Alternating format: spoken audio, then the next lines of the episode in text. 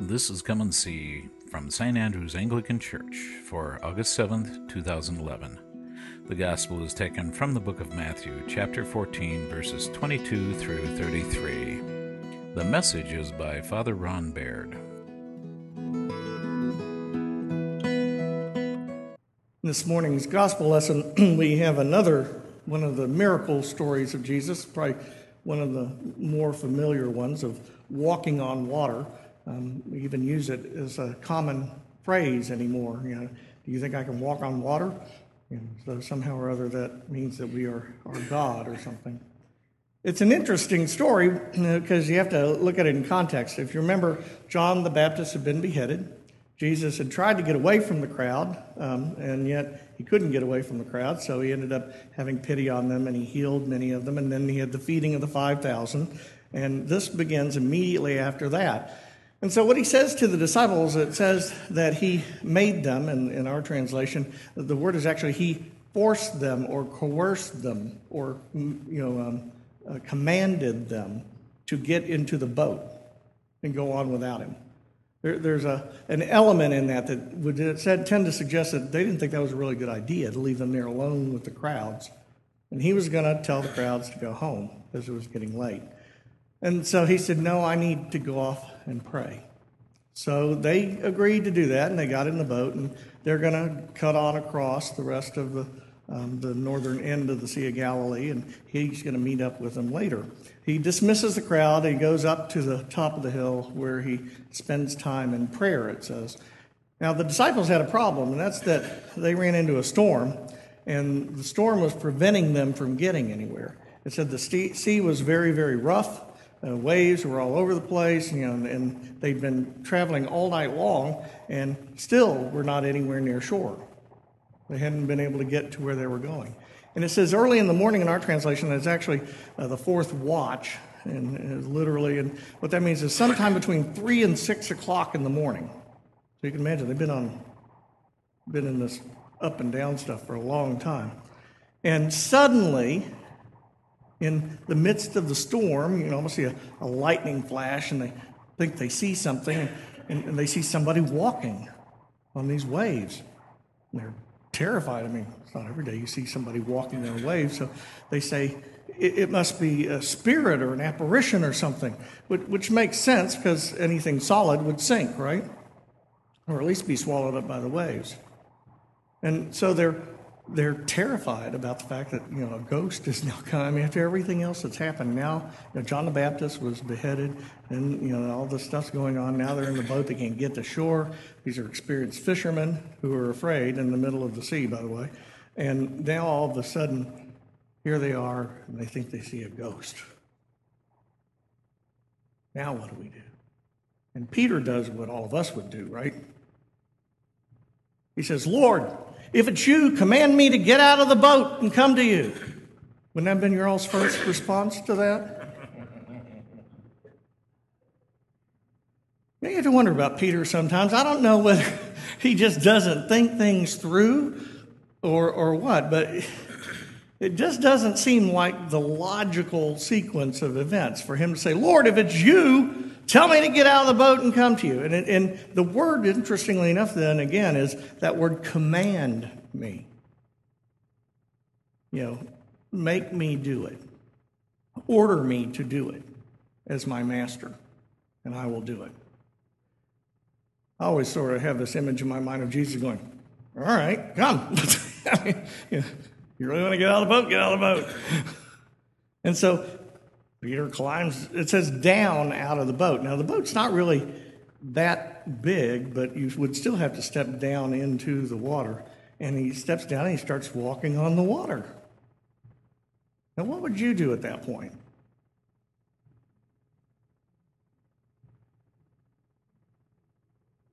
Wouldn't you think this is really cool? I mean, I'd be running. I mean, look at this. I'm walking on water. How do you like that? Peter notices something very different, though, and that's that the winds get even stronger and start battering against him even more as he begins to do the very thing that the Lord had commanded him to do. And He begins to think, I can't do this. I can't do this. And then he begins to sink into the water. And Jesus reaches out when he cries out, Lord, save me, and grabs his hand. I'll get back to the end in a little bit, but I want to talk a little bit about what that experience is like. Um, one of the experiences I had on vacation was when we were out in L A. We went from Long Beach. We took a whale watching cruise. Um, didn't see whales, but we were out for three hours on the ocean. Um, saw a lot of dolphins and sea lions, and even saw a two thousand pound sunfish, which was interesting. But, um, but um, no dol- no whales anywhere. Well, John, who had never been in a plane or on a boat of any size anyway, or out in the ocean, um, we weren't real sure how he was going to do with all this. It's kind of a new experience for him. On the plane, he really did fine. Matter of fact, he thought it was rather boring to sit on a plane for four hours, but, but he survived it. The boat was a different experience altogether. He hated it. He hated it with a passion. And it wasn't that he was sick. He was terrified. I said, what are you afraid of? I'm going to fall into the water. I said, you're not going to fall in the water. You're not even anywhere near the side of the water. You're going to fall in the If the boat capsizes, I'll be in the water. I go, what are you complaining about? You can swim. So he, you know, it's a three-hour cruise, like the Minnow, remember, Gilligan's Island? Uh, and, and we went twelve miles out, so we went up pretty good ways. And once we got past the breakwater, um, it got interesting. Even though it was a beautiful sunny day, um, but you're... And so, yeah, I thought, well, it's kind of nice. John's not. John hates it because he's convinced every time the boat sways this way or that way that he's going to go rolling off into the ocean and get eaten by a sea lion or something. I don't know. But, and he, he absolutely hates it. And he all the, for half an hour, he's going on and on. I want to go into the cabin. I want to go. I don't want to be here. Well, go then. I'm not. I can't go down there by myself. I'll fall. And this whole thing's going. So finally, I got tired of listening to him. So I said, "Fine, I'll take you in the cabin." So I helped him down the stairs and down into the cabin, and had to grab him at one point because the boat lurched, and he was convinced that he was going in the ocean. So we get into the cabin, and there's no seats anywhere. Um, and it's kind of like a, uh, it's a place that has some tables and things and windows, and then there's like a snack bar. But there aren't any seats anywhere. So we're standing there at the snack bar, and the, the guy who's serving the beverages and things comes up and says, um, is everything okay? And I said, well, he's having a hard time. I said, is he sick? And I said, no, he's not sick. He's just scared. He didn't, he didn't like the ocean. And so he goes, well, okay. And I said, well, all of a sudden, I don't feel too good. and... And I didn't. I mean, it was like boom. And and I, he he said, out back. So I go around the corner, out the door, throw up off the back of the boat. Um, come back in, go stand there at the snack bar, start getting sick all over again. And I wonder, what in the heck is going on? So finally I said to John, I said, I don't know what it is, but I can't be in here. And so I went outside, went back up on deck, on top. I was fine after that. Somebody later told me that if you can see the horizon, it doesn't bother you as much. Maybe that was it. I guess snack bars aren't supposed to do this. I don't know. But it was it was bad. So part of me wonders if Peter was thinking, imagine this. I mean, they're in this relatively small ship on the Sea of Galilee with the waves that have apparently been keeping them from getting to shore for it, from pretty big waves. He probably thinks anything's better than being in this boat. I'm fairly certain they were all convinced, like, like John was convinced, they're all going to die. I mean, when you have experienced fishermen who've been sailing now for, oh, probably seven hours, I mean, you could go up and down the Sea of Galilee two or three times in one of those boats in that amount of time normally, and, and they haven't gotten anywhere. And so when he sees Jesus, he sees something more than just Jesus and wondering if it's him. He sees hope. He sees a chance to make it in life. Because Jesus has healed the sick, changed water into wine, you know, fed five thousand people on loaves and fishes. You know, if anyone can provide him the opportunity to have life, it's Jesus. And he doesn't know what's going on, but he does know that if Jesus is there, he wants to be with him. because that's his salvation. And so he climbs down out of the boat to go. The other disciples are going, is he nuts? Which is probably a common thought they had about Peter. But and, he, and then they see him doing it. He's actually walking on it. And then an interesting thing happens. The storm gets worse, and the wind and the waves get much more difficult. Because there's one thing that Satan cannot stand, and that's somebody getting out of the boat. Stay in your place. Do the safe thing. Don't listen to God. Don't do what he tells you to do. Do what makes you feel safe and secure and okay. What he didn't know about Peter was that what really made Peter feel safe and secure and okay was Jesus. Not the boat, which is why Jesus, Peter got out of the boat. But then it got worse. And when it got worse, he got scared that maybe he even didn't have enough faith for that. And he began to sink. That's what life in the kingdom is like. Too many of us want to live in the kingdom of God, but we want to stay in the boat. We want God to get into the boat with us. And if things happen and get bad, we want God to come in and make them better. But we don't want him to rock our boat. We want great things in our life, don't we? You know, we want to see health and all the time. We don't ever want to be sick. We don't want to see a death. We don't want to see, you know, financial problems. We want our relationships to go well. We want all those things to work, but we don't want to get out of the boat.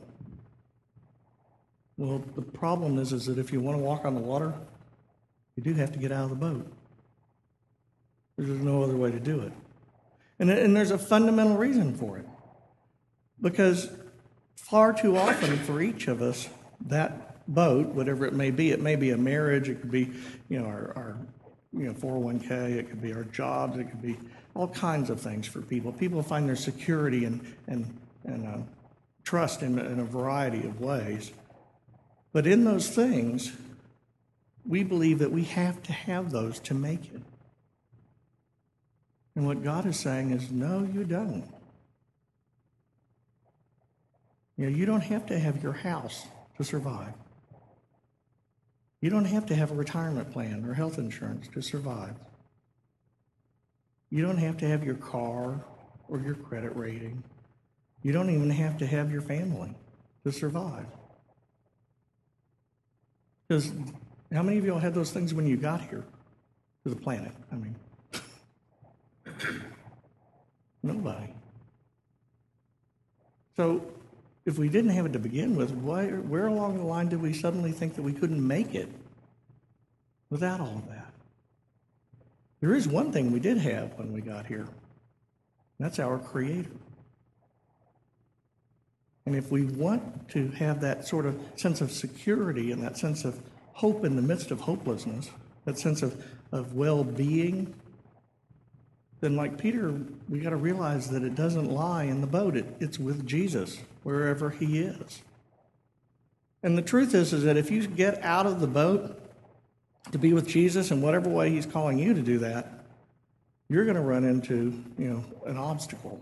There are going to be people, things, um, events happen that will be like those waves and those, those winds that will batter against you. Because Satan will do whatever he can to convince you that you cannot do it. Get back in the boat. You cannot trust this God. And that's when we really decided for Christians, isn't it? It's interesting what Peter did as he began to sink. He didn't, you know, start dog paddling back to the boat. I mean, you have to figure he probably knew how to swim. You know, he didn't even try to get back in the boat.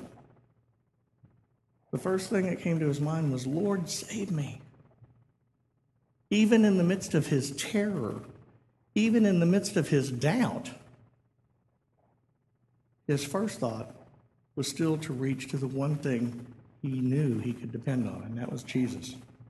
And he says, Lord, save me. And he does. He reaches down and takes his hand.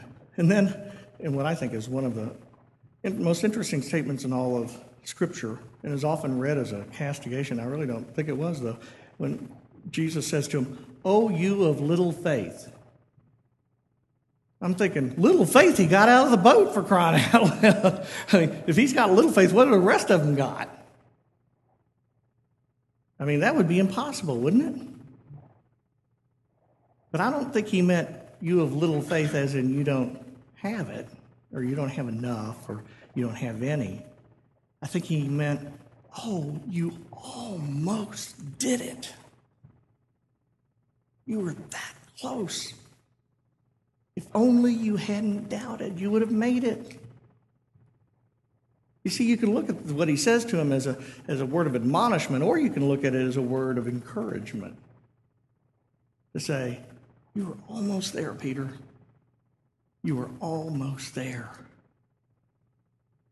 You know, you can do this. And we know Peter continued to struggle with it for a while, but we also know that eventually he was there, wasn't he? And he did do it. What is the boat that you're in in life? What are those things that prevent you from fully trusting whatever it is that God would command you to do?